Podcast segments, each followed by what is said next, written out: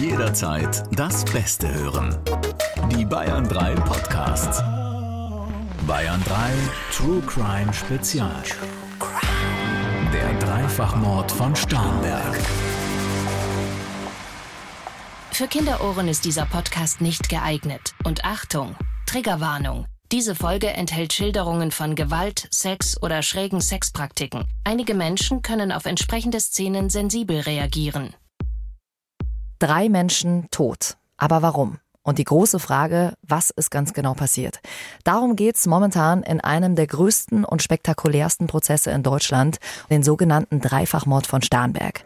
Als Strafverteidiger bei dem Prozess mit dabei ist Dr. Alexander Stevens und du kannst uns dadurch ganz besondere Einblicke geben, auch hinter die Kulissen. Und in drei Folgen haben wir schon über den Prozess gesprochen. Hört da gerne mal rein, wenn ihr die verpasst habt.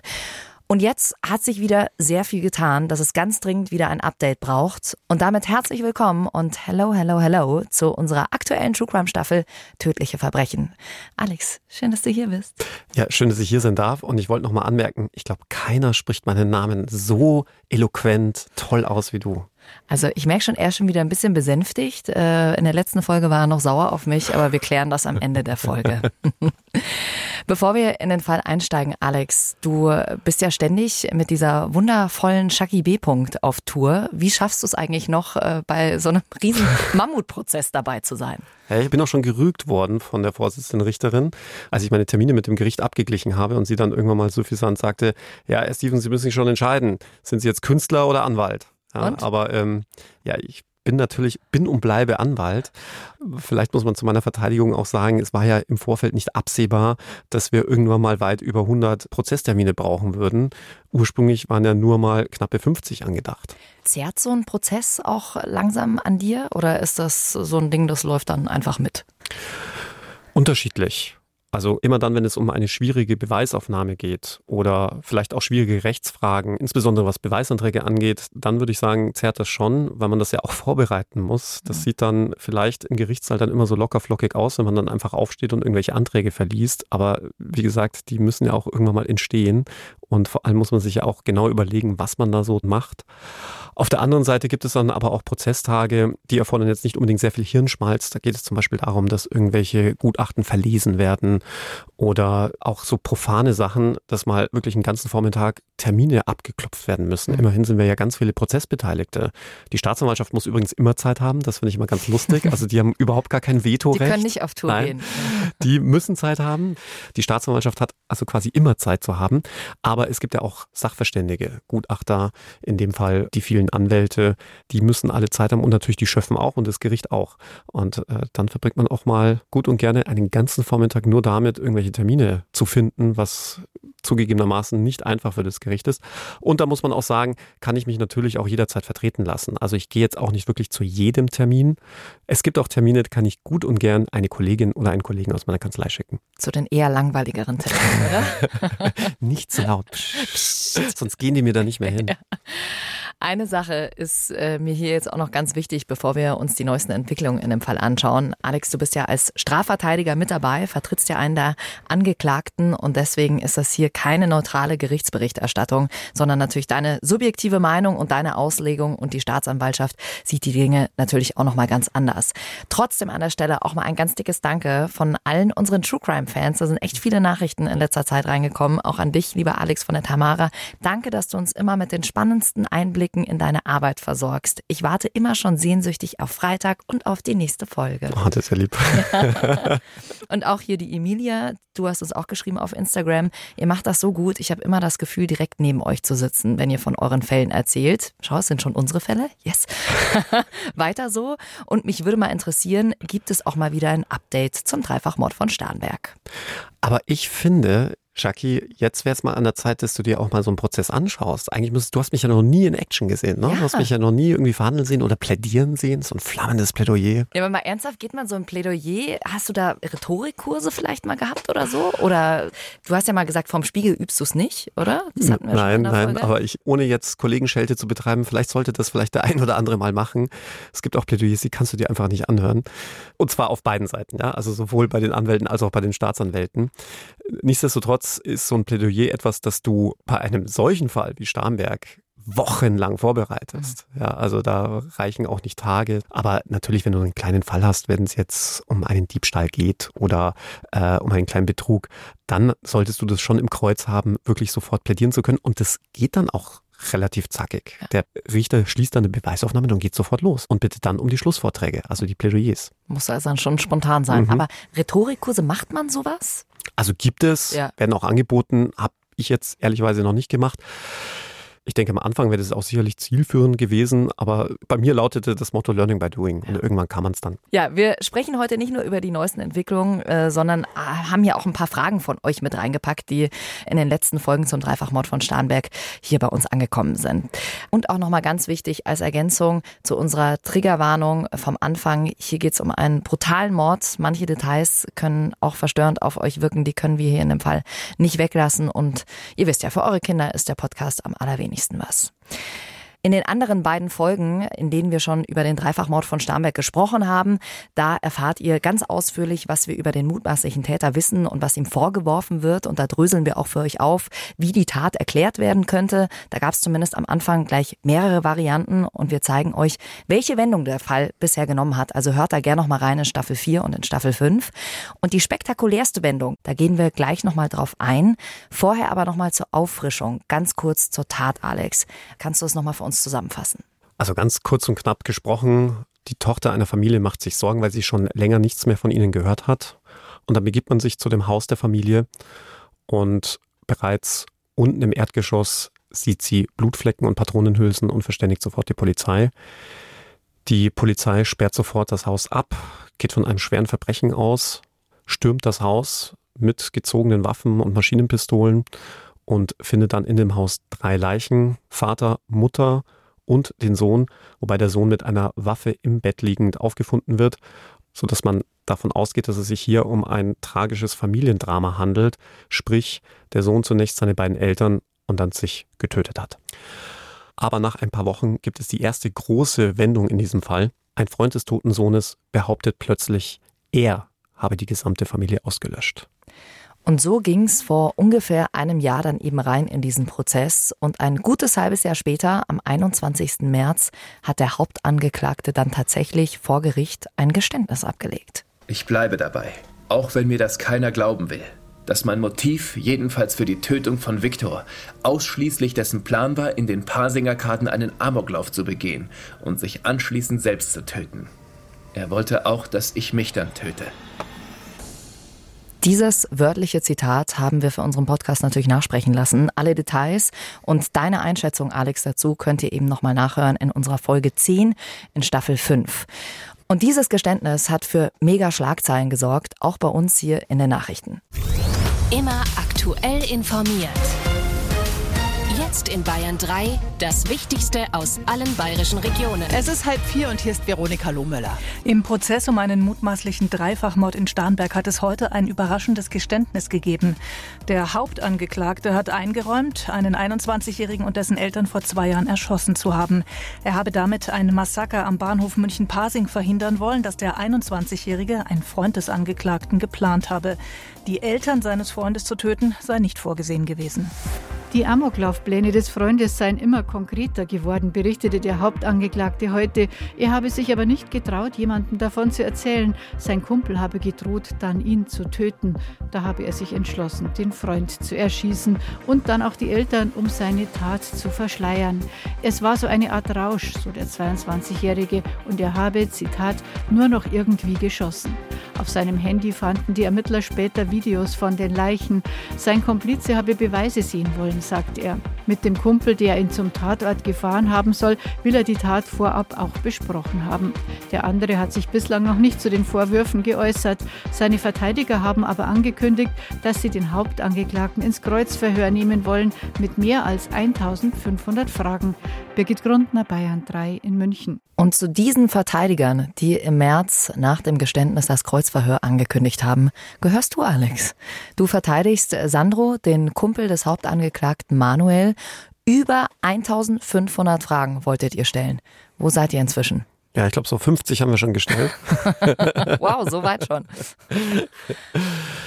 Ja, wir hatten tatsächlich einen solch großen Fragenkatalog zusammengestellt und viele dachten ja, für uns käme dieses Geständnis des Hauptangeklagten irgendwie überraschend, aber wir wussten natürlich schon im Vorfeld, dass es irgendwann mal kommen könnte. Ob es dann wirklich kommen würde, das wussten wir nicht, aber wir waren natürlich entsprechend vorbereitet. Deshalb hatten wir auch schon einiges an Fragen zusammengetragen ja, also im Laufe des Prozesses haben wir auch die eine oder andere Frage dieser 1500 Fragen, am Schluss waren es glaube ich sogar 1667 Fragen oh. auch gestellt. Aber einige wollte er uns zum Beispiel gar nicht beantworten. Das ist auch sein gutes Recht. Andere hatten sich für uns erübrigt und wieder andere behalten wir uns jetzt einfach mal vorzustellen. Ob wir sie dann tatsächlich stellen müssen, weiß ich noch nicht. Welche wollte er zum Beispiel nicht beantworten? alle sogenannten Vorhaltefragen. Mit Vorhaltefragen meint man Vorhaltungen, die man aus anderen Protokollen macht, zum Beispiel aus Zeugenaussagen oder schriftlichen Niederlegungen der Polizisten. Wenn da zum Beispiel etwas anderes steht oder man da etwas anderes gesagt hat, dann macht man einen entsprechenden Vorhalt. Und dann spricht in dem Moment auch der Anwalt für ihn? Also er sagt dann gleich, beantworten wir nicht, oder? Also er kommt gar nicht dazu, irgendwas zu sagen.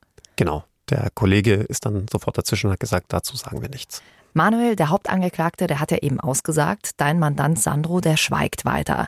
Du hast ja von Anfang an gemeint, dass er sich vor Gericht auch nicht äußern wird. Hat sich da inzwischen was geändert? Nein, daran hat sich gar nichts geändert. Dieser Verteidigungslinie bleiben wir treu und auch Sandro. Denn für unsere Begriffe steht es weiterhin Aussage gegen Aussage. Sprich, Manuel behauptet, unser Mandant hätte gewusst, was Manuel da in dem Haus vorhat. Und dadurch, dass Manuel gar nichts zu der Sache sagt, muss das Gericht zwangsläufig davon ausgehen, dass Sandro dies bestreitet, was er ja auch tut. Heißt, ihr macht also weiterhin eine Freispruchverteidigung?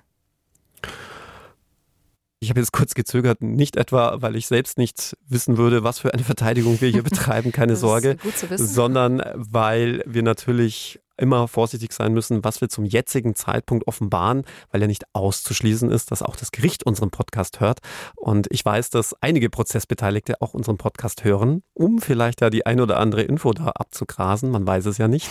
äh, jedenfalls, was den Mord angeht, kann ich da sagen, machen wir eine ganz klare Freispruchverteidigung. Wir halten Sandro für unschuldig. Weil du jetzt gesagt hast, da hören vielleicht auch manche hier den Podcast.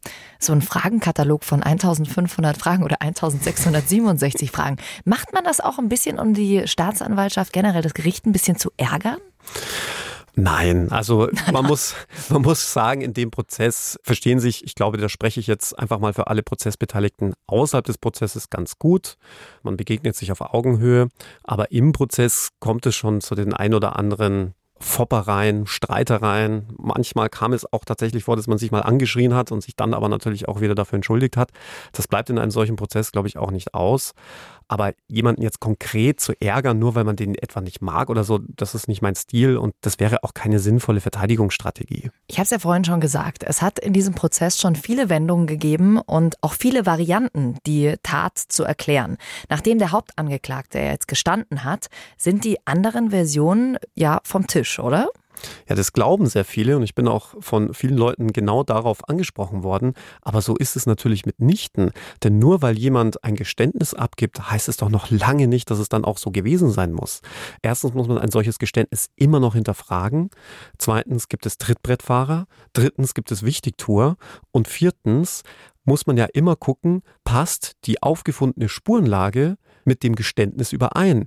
Und da muss man ja ganz klar sagen, dass viele der Alternativhypothesen, die wir aufgestellt haben, nach wie vor greifen würden. Also nur um ein paar wenige nochmal zu nennen. Es kann doch genauso gut sein, dass Manuel jemanden schützen möchte, jemand Dritten. Immerhin wurde ein Projektil aus der Tatwaffe bei einem Freund gefunden, so dass man sich da schon mal fragen muss, wie kommt denn bitte schön ein Projektil, ein abgefeuertes Projektil aus der Tatwaffe in die Wohnung eines Dritten, so dass auch hier unproblematisch die Hypothese greift, Manuel will vielleicht hier seinen Freund schützen, der in Wirklichkeit der Täter war. Hm. Genauso gut kann es auch sein, dass Manuel erst später dazu gekommen ist. Sprich, als Viktor seine beiden Eltern bereits erschossen und sich selbst gerichtet hatte, immerhin hatte ja Manuel auch den Zugangscode zur Haustür. Und es gibt noch viele, viele weitere Hypothesen, die mit der Spurenlage zumindest in Einklang zu bringen sind. Die Sicht der Staatsanwaltschaft war ja eben von Anfang an die, dass Manuel den Mord begangen haben soll und Sandro als Komplize von der Tat gewusst hat und Manuel auch zum Tatort gefahren haben soll. Und du hast es gerade eben schon angesprochen, es gibt auch andere Varianten zum Tathergang. Und da passt jetzt die Frage ganz gut, die uns der Daniel geschickt hat über die Bayern 3 Facebook-Seite. In eurer ersten Folge war die Rede davon, dass eine Patronenhülse aus der Tatwaffe bei jemand anderem gefunden worden ist, von der du gerade gesprochen hast. Gibt es dazu neue Erkenntnisse? Keine Patronenhülse, sondern es war das Projektil. Das macht das Ganze, finde ich, noch ein ganzes Stück weit interessanter. Erklär mal nochmal für Leute, die sich nicht so mit Waffen auskennen. Ganz einfach erklärt, das Projektil ist das Teil, das abgefeuert wird und dann jemanden zum Beispiel auch tötet mhm. oder das Loch in eine Wand stanzt. In der Hülse befindet sich das Projektil und die Treibladung. Also sprich das Pulver, das entzündet wird, die Explosion herbeiführt und das Projektil dann raustreibt. Und diese Hülse wird bei einer Pistole ausgeworfen und das Projektil wird ja dann durch den Lauf getrieben und weil es in dem Lauf einer Pistole Felder und Züge gibt, also so Rillen, sage ich jetzt mal umgangssprachlich, kann man dieses abgefeuerte Projektil eins zu eins der Waffe zuordnen, aus der das Projektil abgefeuert wurde. Es ist wie ein Fingerabdruck. Gibt es dazu denn jetzt neue Erkenntnisse? Jein. Man hat natürlich diesen Freund als Zeugen vernommen und natürlich haben wir ihn auch zu diesem Projektil befragt. Das Problem für uns, wenn man so will, ist, dass dieser Zeuge ein Auskunftsverweigerungsrecht hat für alle Fragen, die ihn selbst in Schwierigkeiten bringen könnten, also in strafrechtliche Schwierigkeiten. Mhm. Und wenn wir ihn ganz platt fragen, sag mal, hatten Sie irgendetwas mit der Tat zu tun? Haben Sie eventuell alle drei umgebracht? Dann wird er kaum sagen, ja, ich war das, sondern da hat er natürlich ein originäres Auskunftsverweigerungsrecht und muss dazu gar nichts sagen. Und deswegen hat er sich auch im Prozess sehr häufig auf dieses Auskunftsverweigerungsrecht berufen und viele unserer Fragen nicht beantwortet, was sein gutes Recht ist. Mhm. Auch die Amelie hat noch eine Frage zu diesem Fall, Alex. Alex, du hast gemeint, ein Zeuge habe ausgesagt, Sandro habe ihm nach der mutmaßlichen Tat von Manuels Plan erzählt, nämlich die Familie mit einem Schalldämpfer umzubringen und es wie ein Suizid aussehen zu lassen. Allerdings hat das der Zeuge erst nach der dritten Vernehmung gesagt. Damals konntest du dazu nichts sagen. Und jetzt? Fragezeichen. Und jetzt kann ich immer noch nichts dazu sagen, denn dieser Zeuge wurde immer noch nicht vernommen. Seine Aussage hat sich immer wieder verschoben, Einerseits Corona-bedingt, woraufhin der Prozesstag ausgefallen ist. Andererseits, weil sich terminliche Schwierigkeiten ergaben. Das heißt, diese Zeugenvernehmung wird zumindest unsererseits immer noch mit Spannung erwartet. Deshalb kann ich auch zum jetzigen Zeitpunkt immer noch nichts zu diesem Zeugen sagen. Das ist dann so ein Tag, wo du mal persönlich erscheinst, oder? das hört sich ja so an, als wäre ich nie da. Also ich bin schon zu 90 Prozent in dem Prozess drinnen. Keine Sorge.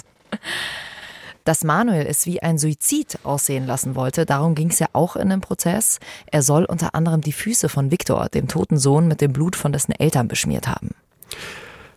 Genau. Er soll mit Handschuhen bekleidet einen Finger in die Blutlache des getöteten Vaters getaucht haben und damit dann den Fuß des Viktors beträufelt haben, um damit zu suggerieren, dass Viktor der Letzte gewesen sein muss, der hier getötet wurde weil ansonsten hätte ja kein Blut an seiner mhm. Ferse sein können. Gleichzeitig konnte aber auch der Blutspurenexperte jetzt nicht ausschließen, dass dieses Blut auch anderweitig dahin gekommen ist. Das ist ja das Interessante an diesem Fall, dass die Spurenlage immer für alle Varianten, die hier im Raum stehen, genauso greifen würde. Mhm. Ähnlich auch bei den Schmauchspuren. Ja, wir erinnern uns, es gab ja auch Schmauchspuren an Viktors Hand. Sprich, er muss eine Pistole abgefeuert haben. Die Frage ist, hat er den letzten Schuss abgefeuert, mit dem er sich selbst umgebracht hat? Oder hatte er davor möglicherweise die Eltern umgebracht und wurde dann selbst erschossen? Oder hatte er einfach im Vorfeld damit rumgefeuert und hat mit der ganzen Sache gar nichts zu tun? Das sind alles Dinge, die die Spurenlage so einem überhaupt nicht sicher vermitteln kann. Hm würde es mal äh, Kameras in, in, in, den Augen geben. Kennst du diese eine mhm. Folge von Black Mirror, wo alle ähm, Kontaktlinsen haben und alles wird mit aufgezeichnet und man kann praktisch wieder sehen, was passiert ist? Also jeder hat so einen Chip und man kann zurückspulen, was derjenige gesehen hat. Aber ich glaube, würde es das wirklich geben, würde sich die Menschheit über kurz oder lang selber auslöschen, ja. weil das willst du alles gar nicht wissen, ja, nee. was so um dich passiert. Das stimmt, mir reicht es schon immer, das dir im Podcast zu hören, du.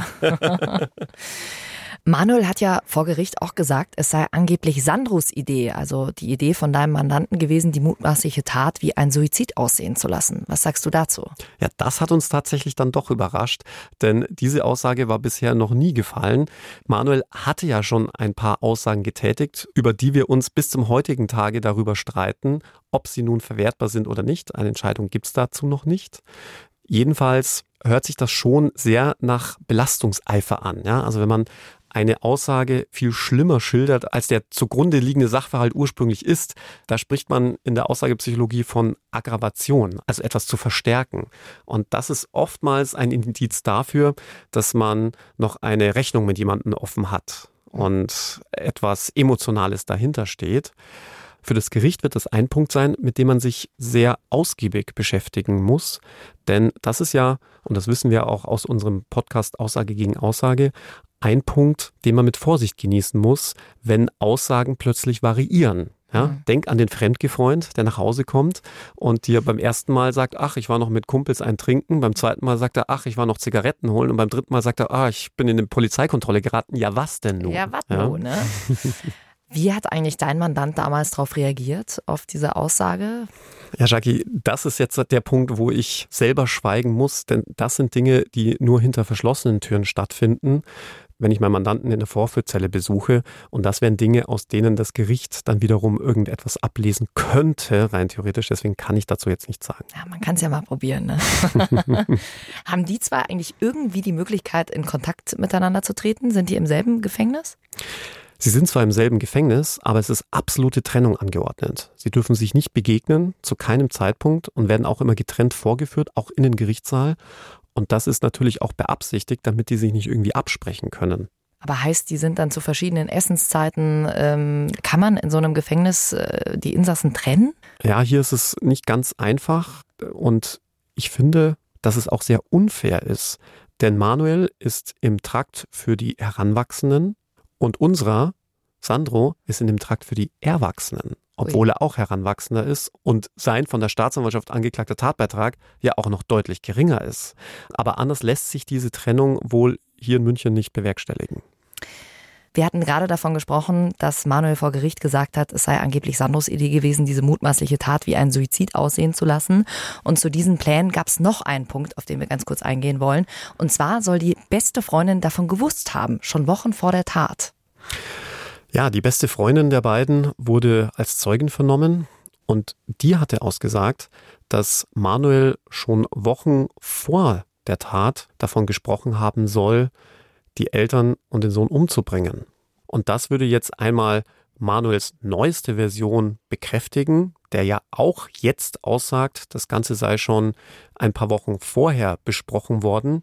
Nur zur Erinnerung, in seinen früheren Aussagen über deren Verwertbarkeit wir ja noch streiten, hatte er gesagt, dass es kurz, wenn nicht sogar unmittelbar vor der Tat gewesen sein soll.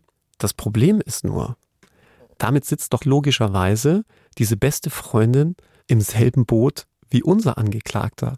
Denn unserem wirft man doch auch vor, dass er von dieser Tat gewusst hat. Und in diesem Wissen den Manuel hingefahren und wieder abgeholt hat. Aber auf unsere Frage, ob denn diese beste Freundin das ernst genommen hat, was Manuel da sagt. Hatte sie gesagt, nein, natürlich nicht. Und dann stellt sich natürlich für uns wieder die Frage, wie kann denn die Staatsanwaltschaft dann davon ausgehen, dass unser Mandant, sofern er das wirklich gewusst haben soll oder Manuel ihm wirklich gesagt haben soll, hey, ich will die alle umbringen, das dann ebenfalls ernst genommen hat. Aber mal eine andere Frage, wenn sie sowas äh, sagt, jetzt mal ganz ehrlich, wenn sie sagt, ja, ja, der hat das schon vorher gesagt, könnte es da nicht sein, dass es ihr ähnlich geht wie Sandro, dass sie sich auch mal schnell einen Dr. Alexander Stevens suchen sollte? Also ganz offen gesprochen, ja, wir hatten uns sehr gewundert, dass sie sich zu dieser Aussage hat hinreißen lassen. Vermutlich war das auch sehr unüberlegt, denn auch sie hat natürlich ein originäres Auskunftsverweigerungsrecht. Auch sie muss natürlich zu keinen Fragen Antwort geben, die sie selbst in irgendwelche strafrechtlichen Probleme reinreiten könnte. Und in dem Fall weiß ich nicht, ob die Staatsanwaltschaft da irgendwas machen wird oder will. Aber es sind ja jetzt in dem Fall dann schon zwei Menschen. Also Manuel sagt, äh, Sandro wusste davon und sie sagt auch, naja, er wusste davon, äh, weil Manuel davon schon vorher gesprochen hat. Sie sagt, Manuel habe ihr gegenüber das einige Wochen vorher erwähnt. Ob Sandro das mitbekommen hat, hat sie nicht gesagt. Und nochmal, sie sagt auch, dass man das nicht ernst genommen hat. Also es ist so gesehen extrem entlastend für Sandro. Denn warum soll denn Sandro das dann bitte ernst genommen haben? Wird denn bei solchen Zeugen dann auch nochmal ein psychologisches Gutachten erstellt? Wir haben das bei ihr beantragt. Allerdings hat sie dem Gericht mitgeteilt, dass sie bei einer solchen psychologischen Begutachtung nicht mitwirken würde. Und dann kann man sich natürlich diese psychologische Begutachtung sparen. Mhm. Die Frage ist natürlich, welche Rückschlüsse das Gericht dann aus ihrer Aussage zieht. Denn man muss natürlich dann auch in Erwägung ziehen, dass eine solche Aussage möglicherweise wenig bis gar nichts wert ist aus Aussage psychologischer Sicht. Mhm. Es gab ja auch noch wirklich spannende Punkte zu den Handyprotokollen und den Geodaten. Dazu hört gern mal in die letzten Starnberg-Update-Folgen rein. Da haben wir das ganz ausführlich besprochen. Übrigens, wenn ihr auch mal eine Frage habt, jetzt zu diesem Prozess oder auch zu einer anderen Folge, dann schickt uns die gern durch über den Bayern 3 Instagram-Kanal. Und nach euren Fragen kommen wir jetzt zu mehr Entwicklungen, die sich aus dem Prozess ergeben haben. Nochmal ganz kurz für euch zur Info. Der Prozess ist öffentlich und deswegen können wir hier auch drüber sprechen, obwohl natürlich noch kein Urteil gefallen ist. Aber Alex äh, macht das natürlich aus der Sicht des Strafverteidigers. Und deswegen ist das hier keine neutrale Gerichtsberichterstattung, sondern natürlich deine subjektive Meinung Meinung und deine Auslegung und die Staatsanwaltschaft, die hat natürlich eine andere Sicht auf die ganzen Dinge. Ist übrigens eine Frage, die ich ganz oft gestellt bekomme, warum ich über den Prozess überhaupt reden darf, ob das nicht der Schweigepflicht irgendwie entgegensteht.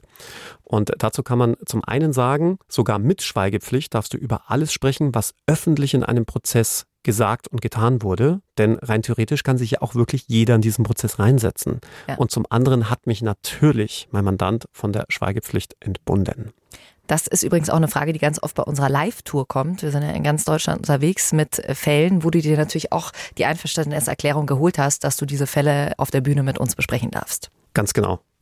So, dann schauen wir uns mal an, was in den letzten Monaten noch in den Nachrichtenportalen und in den Zeitungen zu lesen war, Alex. Und anschließend sprechen wir drüber. BR24 vom 25. März 2022. Pizza essen mit der Familie. Und das finde ich besonders krass. Nach eigener Aussage soll Manuel nach den mutmaßlichen Morden noch mit seiner Familie zum Italiener gegangen sein und soll dann auch noch zu einem Freund gefahren sein und hat anscheinend mit ihm Geburtstag gefeiert. Gut, kann man natürlich auch gewisse Rückschlüsse daraus ziehen, wobei man dann wiederum sagen muss, gerichtsfeste oder ich sage jetzt mal urteilsfeste Rückschlüsse lassen sich da jetzt nicht rausziehen, denn du kannst natürlich sagen, wie reagiert ein Mörder oder wie reagiert ein Unschuldiger. Vielleicht hat er, wenn er wirklich der Täter ist, das erst recht gemacht, um nach außen zu demonstrieren, ich habe überhaupt nichts mit der Sache zu tun, ich bin ganz cool, ich kann noch zum Italiener und auf eine Party gehen. Umgekehrt kann es auch eine Form der Verarbeitung sein und der Ablenkung, mhm. ja, um das zu vergessen, was man gerade getan hat. Also den wirklichen, ich sage jetzt mal, gerichtsfesten Rückschluss kannst du daraus nicht ziehen. Wurde das im Prozess irgendwie bewertet? Ich kann zur Bewertung der anderen Prozessbeteiligten ohnehin nichts sagen. Die lassen sich ja nicht in die Karten schauen. Das Gericht schon mal gar nicht und die Staatsanwaltschaft auch nicht. Natürlich denkt sich jeder seinen Teil dazu. Und natürlich wurde auch Manuel dazu befragt. Man wird möglicherweise dazu auch nochmal die Familie befragen. Wobei Manuels Familie genauso wie auch Sandros Familie von ihrem Zeugnisverweigerungsrecht Gebrauch gemacht haben.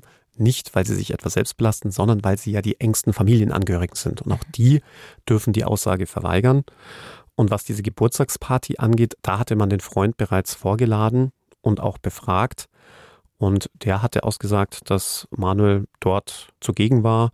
Und wenn ich mich richtig erinnere, dass er da sich nicht irgendwie groß auffällig verhalten hätte. Jetzt kommen wir zu einer Aussage, Alex, die deinen Mandanten doch stark belastet hat. Aus dem Münchner Merkur vom 25. Mai 2022. Hauptangeklagter gesteht auch Raubüberfall.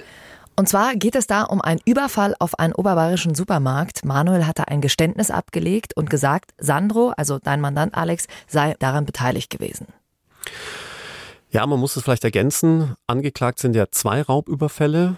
Manuel soll ja gleich zwei Supermärkte ausgeraubt haben. Und bei einem dieser Raubüberfälle soll auch wiederum Sandro ihn hingefahren und auch wieder abgeholt haben. Nur kann ich dazu jetzt überhaupt nichts sagen. Und zwar aus dem einfachen Grund, dass diese Raubüberfälle vor Gericht noch nicht behandelt wurden. Die sind noch nicht Thema der Verhandlung gewesen. Es wurden dazu noch keine Zeugen gehört. Es wurden dazu auch noch keine Sachverständigen gehört.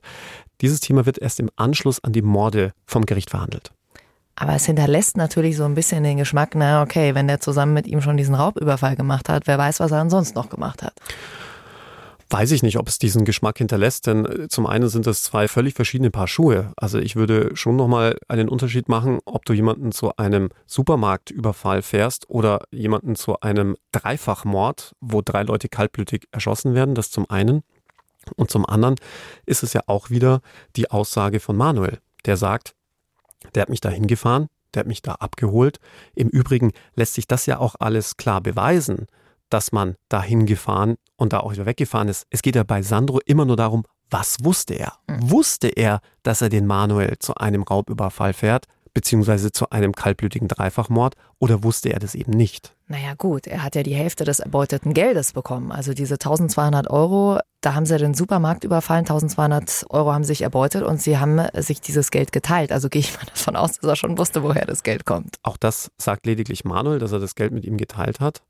Ob und was mein Mandant an Geld von ihm bekommen hat, ist noch überhaupt nicht Gegenstand der Beweisaufnahme gewesen. Also das heißt, das wissen wir noch überhaupt nicht. Mhm. Und zum anderen musst du auch da wissen, woher das Geld stammt. Ja? Was, wenn er Manuel erzählt, oh, das stammt aus Drogengeschäften oder das hat mir mein Vater gegeben, damit ich dich hier für das ganze Rumgefahre bezahlen kann. All das wissen wir ja nicht. Und das wäre jetzt auch alles sehr spekulativ, weil wie gesagt, das wurde im Gerichtsverfahren auch noch überhaupt nicht behandelt. Wenn er das Geld von dem Überfall bekommen hätte, wäre er dann Mittäter oder Gehilfe? Kannst du den Unterschied uns noch mal ganz kurz äh, darlegen? Nehmen wir als Beispiel einen Banküberfall. Wenn du da alleine hingehst, die Bank ausraubst und wieder wegfährst, bist du Alleintäter. Wenn du jemanden mitnimmst, der die Geiseln in Schach hält, während du den Banker mit vorgehaltener Waffe das Geld abnimmst, hast du eine Mittäterschaft. Das ist ein arbeitsteiliges Zusammenwirken Beide leisten einen gleichbedeutenden Tatbeitrag. Deswegen werden auch beide gleich bestraft und dem einen wird das zugerechnet, was der andere tut.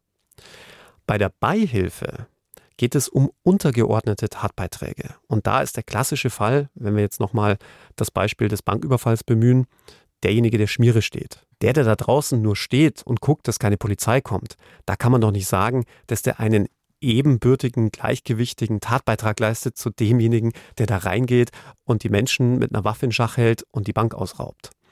Genauso verhält es sich ja auch in unserem Fall. Egal, ob wir jetzt den Raubüberfall oder die Morde nehmen. Gesetzt im Fall, Sandro wusste, was da vor sich geht und fährt Manuel bewusst zu Viktor nach Hause, weiß, dort wird Manuel jetzt drei Leute umbringen und holt ihn ab und fährt ihn dann wieder nach Hause, dann muss man doch sagen, ist das doch eine ganz andere Nummer, was seinen Tatbeitrag angeht, als wenn er mit ins Haus gegangen wäre und mhm. vielleicht Viktor erschossen hätte, während Manuel die Eltern erschießt. Oder was man sich dann noch an Tatbeiträgen vorstellen kann. Und da würde man doch eigentlich sagen, ja, klare Beihilfehandlung. Dass ich mir auch beim besten Willen nicht vorstellen kann, dass ein Gericht, sollte es zu dem Schluss kommen, dass Sandro tatsächlich etwas von den Morden gewusst hätte, ihn dann wegen Mittäterschaft verurteilt. Mal von diesen juristischen Problemen ganz abgesehen, das kannst du auch mit dem gesunden Menschenverstand nicht vereinbaren. Da muss es einen Unterschied geben. Aber wenn der Richter oder die Richterin letzten Endes so entscheidet, dann also sollten Sie wirklich so entscheiden, dann ist es natürlich ein klassischer Revisionsgrund, um den Bundesgerichtshof mit dieser Frage zu beschäftigen. Und das muss dann der Bundesgerichtshof auch entscheiden. Er wird das so oder so entscheiden müssen, denn irgendeiner wird hier in dem Verfahren immer der Verlierer sein. Entweder die Staatsanwaltschaft oder wir. Und einer von beiden wird auch zum Bundesgerichtshof gehen. Wir werden wahrscheinlich noch viele Starnberg-Update-Folgen machen. Ja, die große entscheidende Frage ist natürlich, ist das, was Manuel ausgesagt hat, dass sein Freund davon wusste, ist das die Wahrheit? Wahrheit oder glaubt man Sandro, der sagt, hey, ich habe überhaupt nichts von diesen Mordplänen gewusst. Das ist natürlich jetzt reine Spekulation. Ihr könnt natürlich selber auch mal überlegen, wem ihr eher glaubt. Man hat da ja immer so ein Gefühl, das einen natürlich manchmal auch täuschen kann. Alex, inwiefern würde Manuel jetzt davon profitieren, dass Sandro mit die Schuld dafür bekommt? Also praktisch, Sandro wusste davon. Ja, das ist ja immer dieses vermeintliche Totschlagargument, das ich höre. Ja, warum sollte denn Manuel Sandro belasten? Was hat er denn davon? Ja, das kann ich ganz einfach beantworten. Zum einen ist es schon mal eine ganz andere Nummer, wenn du nicht alleine auf der Anklagebank sitzt, sondern zu zweit oder zu mehreren. Ja, getreu dem Motto, geteiltes Leid ist halbes Leid. Zum anderen ist ja nicht auszuschließen, dass sich Manuel hier eine große Strafmilderung davon erhofft. Denn ohne Manuels Aussage würde Sandro ja überhaupt nicht auf der Anklagebank sitzen. Es steht ja ausschließlich Aussage gegen Aussage. Nur weil Manuel sagt, hey, Sandro hat mich da hingefahren und wusste, was ich vorhab, sitzt ja Sandro auf der Anklagebank. Und in dem Zusammenhang geht es dann auch nicht nur um Strafmilderung, dass man sagt, okay, dann kriegst du halt statt 15 Jahren nur 13 Jahre, weil du geständig warst und auch noch jemand anderen hingehängt hast. Nein, es gibt ja auch noch sowas wie die Kronzeugenregelung. Und die besagt ja, wenn man maßgeblich bei der Aufklärung einer Tat mithilft, auch entsprechenden Strafabschlag haben kann. Auch bei einem Mord. Was hältst du davon? Von dieser Kronzeugenregelung? Ja, grundsätzlich kann ich die Grundzeugenregelung schon nachvollziehen, denn es soll ja vor allem ein Anreiz für Täter sein, wieder zurück in die Legalität zu kommen und dafür belohnt zu werden, dass man gerade bei mafiösen Strukturen sich auch selbst einer gewissen Gefahr aussetzt. Umgekehrt hat man halt das große Problem, dass man sich immer fragen muss, Stimmt denn das auch, was da einer sagt? Denk an die Betäubungsmittelkriminalität. Da haben wir ganz oft sogenannte Kronzeugen, die dann Gott und die Welt belasten, getreu dem Motto, je mehr Leute ich belaste, desto größer ist mein Strafabschlag und am Schluss stimmt bei der Hälfte der Leute oder am Schluss bei keinem der Leute etwas. Es ist überhaupt nichts dran. Eine Sache ist bei dem Prozess aber auch ganz deutlich geworden. Manuel, du hast es vorhin schon gesagt, der verstrickt sich immer wieder in Widersprüche. Bild vom 11. Juli 2022. Foltergeflunker des mutmaßlichen Killers? Dahinter steckt eine Entschuldigung und zwar von euch, der Verteidigung an die Kripo.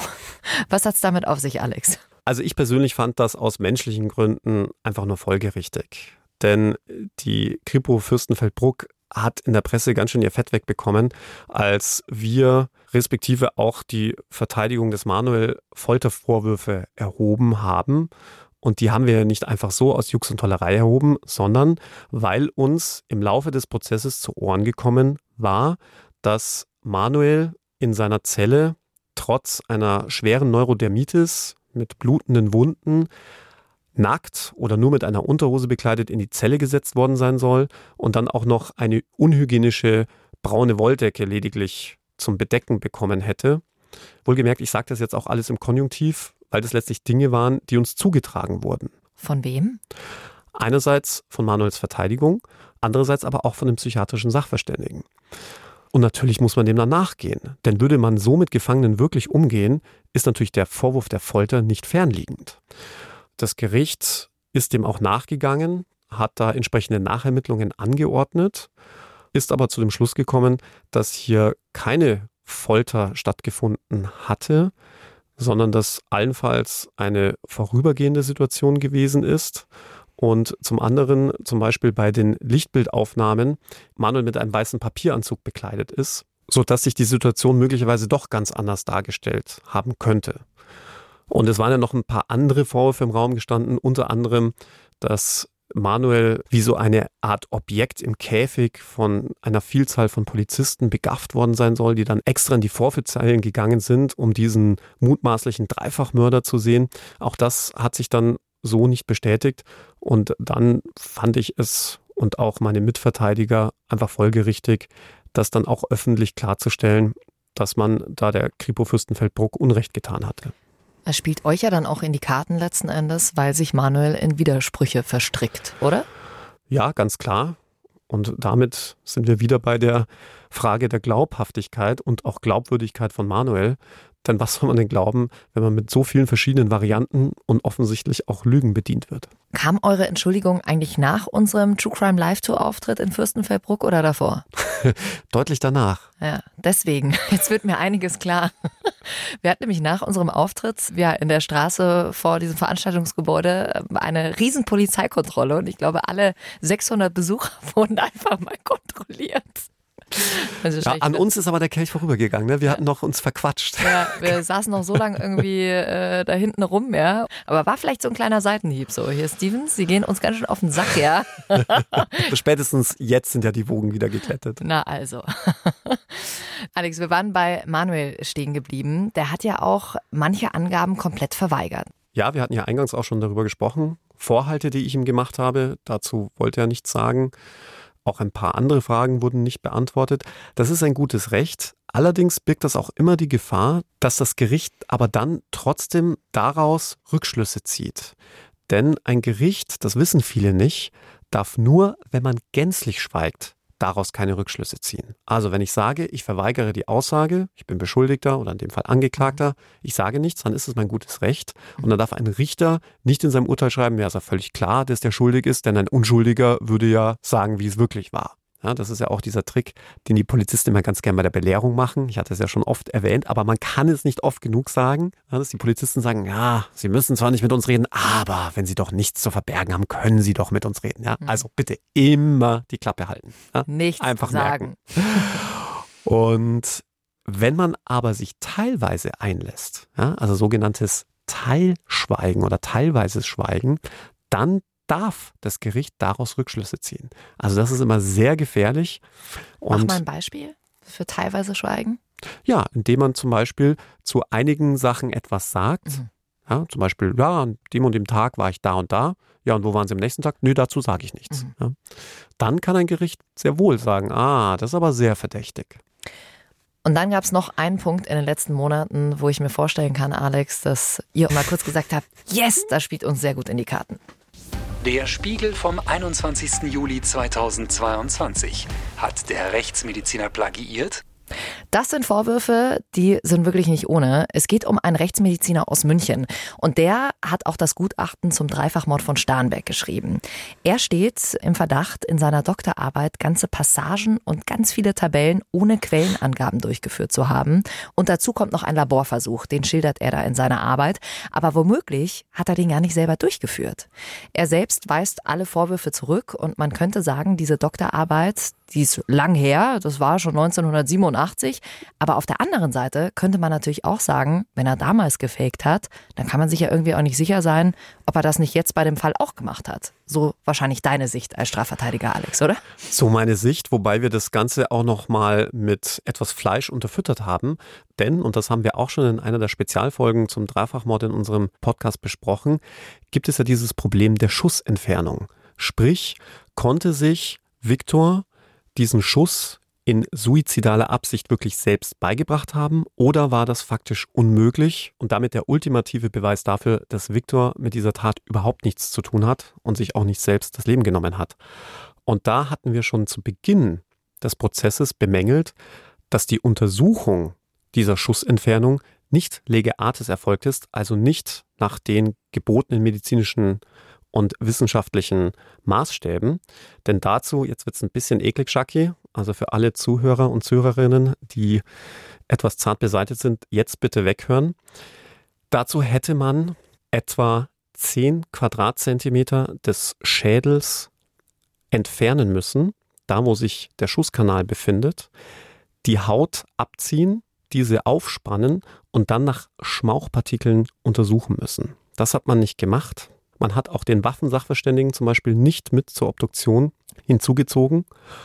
Und deshalb blieb dem Waffensachverständigen am Ende nur noch die Möglichkeit, nachdem Viktor bereits bestattet war, das Ganze computertomografisch zu untersuchen, sprich anhand von Röntgenaufnahmen sich größere Schmauchpartikel anzugucken und daraus den Rückschluss zu ziehen, wie weit war die Waffe entfernt und kam dann zu dem Ergebnis, dass es sehr wohl möglich gewesen wäre, dass sich Viktor auch selbst den Schuss beigebracht haben könnte. Ja, was hat das jetzt alles mit dem Rechtsmediziner zu tun? Man sieht, dass hier die Rechtsmedizin München eben nicht vorschriftsmäßig vorgegangen ist. Und dann hat man auch möglicherweise einen Beleg dafür, dass wenn schon jemand seine Doktorarbeit fälscht, ich sage das jetzt auch nochmal ganz bewusst im Konjunktiv, weil es noch nicht von einer offiziellen Stelle überprüft wurde. Es waren bisher zwei Gutachter, die beide wohl zu einem ähnlichen Ergebnis gekommen sind, aber eben noch keine offizielle Stelle, sprich die Universität Hamburg, die damit jetzt betraut wurde. Deswegen, wie gesagt, alles im Konjunktiv. Aber sollte sich das bewahrheiten und sollte dieser Rechtsmediziner schon damals gefälscht haben und man jetzt hier im Prozess auch ich sage jetzt mal, Unstimmigkeiten bei der Untersuchung und den Untersuchungsmethoden haben, dann glaube ich, kann man schon nachvollziehen, warum wir als Verteidiger der Meinung sind, dass man ein solches Gutachten dann nicht gegen einen Angeklagten verwenden kann. Aber gibt es denn da nicht so eine Guideline, wonach ich mich richte? Bei so einem riesen Mordprozess, ja, da muss es doch Punkte geben, so als erster Schritt eins, Schritt zwei. Du kannst doch nicht einfach sagen, ach ja, bei Schritt vier höre ich auf. Oder wie ist das? Ja, natürlich gibt es die, weil sonst wäre ich ja nicht sofort auf die Idee gekommen. Ich bin ja kein Rechtsmediziner, aber ich bin auf die Idee gekommen, mir einfach mal ein Rechtsmedizinbuch zu kaufen. Und da stand halt ganz klar drinnen, was man machen muss. Mhm und wie man eine Schussentfernung berechnet bzw. analysiert. Und da ist mir das damals schon einfach übel aufgestoßen, dass das in unserem Fall wohl nicht gemacht wurde. Ich habe ja so manchmal ein bisschen das Gefühl, dass dann so House of Cards mäßig, ja, dass dann der eine kennt den anderen und sagt, oh, der hat bei seiner Doktorarbeit gefälscht. Also so ein bisschen Intrigen im Hintergrund. Wie kommt man dann in so einem Moment auf sowas? Durchleuchtet man da alle Menschen und weiß dann, ah, okay, ja, liebe Jackie, das werde ich dir jetzt in dem Fall nicht verraten und auch nicht verraten können, wie wir da drauf gekommen sind. Ich kann dir sagen, wie das Gericht sich dazu jetzt verhalten hat, denn das ist eine ganz aktuelle Entscheidung des Gerichtes. Oh, eine sehr denn das ist ein Antwort. Herr Politiker, ja, okay. Hm? du meinst, ich hätte auch Politiker werden können, ja? Ja, total. So richtig schön weggelenkt von meiner Frage. So, ja, aber ich kann dir was ganz anderes erzählen. Und zwar, wie das Gericht darüber. Okay, ich habe es vernommen, dass du darauf nicht antworten willst. Ich kann dir jedenfalls sagen, wie sich das Gericht dazu jetzt verhalten hat, denn ganz druckfrisch haben wir den Beschluss dazu bekommen. Das Gericht hat sich auf den Standpunkt gestellt, dass eine möglicherweise 1987 gefälschte Dissertation keine Auswirkungen auf Gutachten hätte, die jetzt angefertigt würden. Das Problem ist nur, ich habe schon die Spatzen von den Dächern pfeifen hören, dass man sich nun auch die Habilitationsschrift des Rechtsmediziners anguckt und wohl da auch schon erste Unstimmigkeiten gefunden worden sein sollen. Auch nochmal ganz vorsichtig im Konjunktiv formuliert. Aber sollte sich auch das am Ende bewahrheiten, dann muss man aber sagen, wäre das ein krasses Stück und die ist ja nicht von 1987, sondern deutlich jüngeren Ursprungs.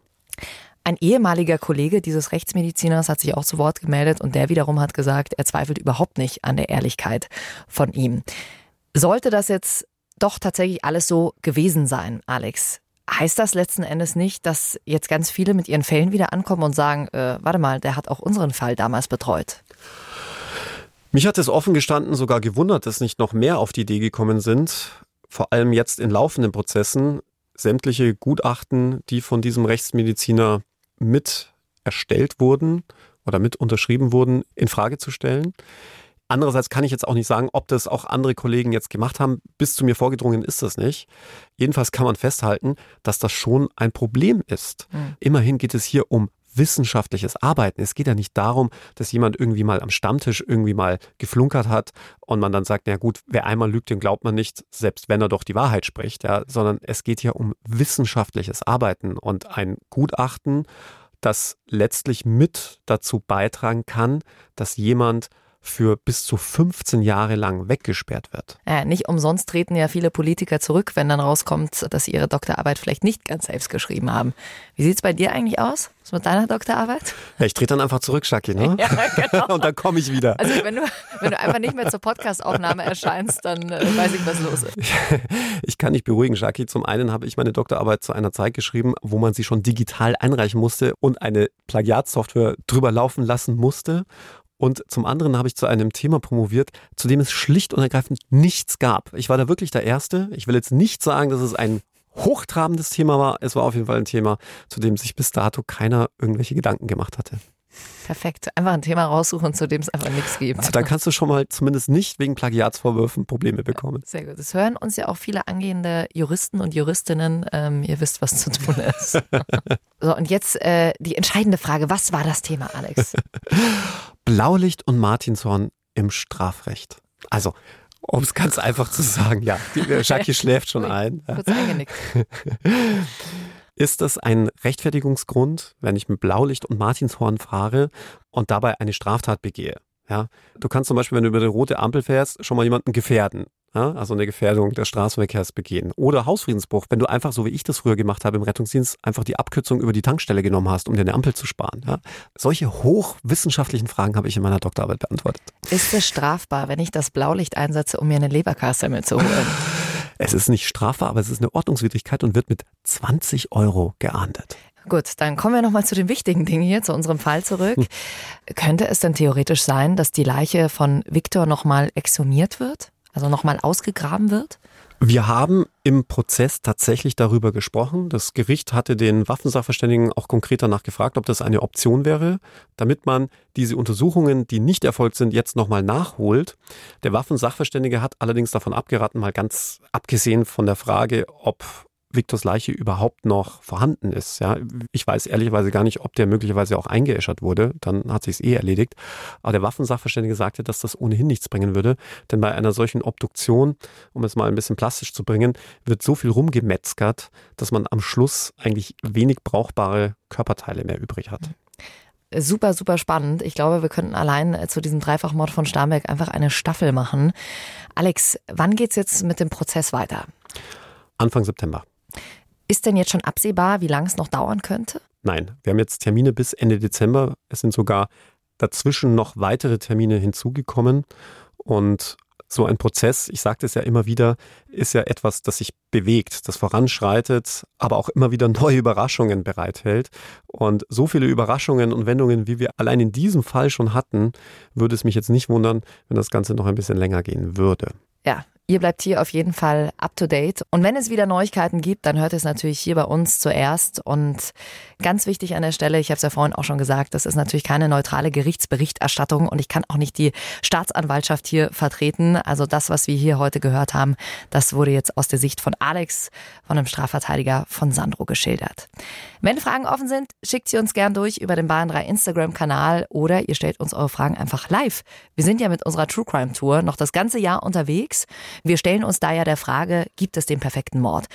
Ab September gibt es wieder ganz viele Termine. Zum Beispiel sind wir in Weiden in der Oberpfalz, in Schrobenhausen oder auch in Leipzig, Düsseldorf oder in Bremen. Ja, wir kommen ganz schön rum, wir zwei, ne? Ja. Jacqueline. ja. Gott, jetzt höre ich wieder Jacqueline. Wir haben es schon letzte Folge angesprochen. Es gab kurzzeitig einen kleinen Knatsch bei uns auf Tour. Ich glaube, ich habe noch nie so einen Blick von dir gesehen, Alex. Der war wirklich, das war ein ernsthaft, vollkommen schockierter, entsetzter Blick von dir. Ja, der war wirklich authentisch. Denn man muss dazu sagen, wie lange kennen wir uns jetzt schon? Bald zwei Jahre, haben sehr viel miteinander zu tun, äh, sitzen stundenlang im Auto zusammen, mussten uns ja auch schon eine Künstlergarderobe zusammen teilen. Aber jetzt muss man sich mal vorstellen, wollte mir die Jackie irgendetwas schicken, irgendeinen Link. Und während sie diesen Link an mein Handy schicken wollte, ging ihr Handy aus, weil der Akku leer war. Aber wenige Sekunden später erreichte mich dieser Link dann trotzdem allerdings von einer gänzlich anderen, mir völlig unbekannten Nummer. Und es stellte sich heraus, dass Jackie noch ein privates Handy hat, deren Nummer sie mir bis zu diesem Tage vorenthalten hatte. Ich wollte erst mal schauen, wie du dich auf Tour anstellst, mhm. ja? ob du die private Nummer verdient hast. Du machst dich ganz gut. Okay. Puh. Ah, ja, wir freuen uns, wenn ihr nächste Woche wieder mit dabei seid. Alex, kannst du uns schon mal ein kleines Häppchen geben, was uns erwartet? In unserem nächsten Fall geht es auch eigentlich um den perfekten Mord und die überraschendste Mordwaffe, von der ich je gehört habe. Und damit meine ich nicht Patronen aus Eis. Du machst das aber auch immer spannend. Wenn ihr es gar nicht erwarten könnt, dann hört mal rein in ein super spannendes True Crime Format des Tagesspiegels, Tatort Berlin. Mal haben da die Ermittler nichts außer ein tätowiertes Körperteil, mal ersticht ein Junge seine Mitschülerin, weil er einfach wissen will, wie es ist zu töten. Also alles ziemlich krasse Fälle. Und das Besondere im Podcast Tatort Berlin verraten euch Mordermittler persönlich, mit welchen Tricks sie ermitteln und was in ihrem Job alles schiefgehen kann. Ihr bekommt da also wirklich einen Blick hinter die Kulissen Kulissen der Berliner Mordkommission. 13 Folgen gibt schon und den Podcast findet ihr natürlich überall, wo es Podcasts gibt und wir packen euch natürlich auch nochmal den Link in die Shownotes rein.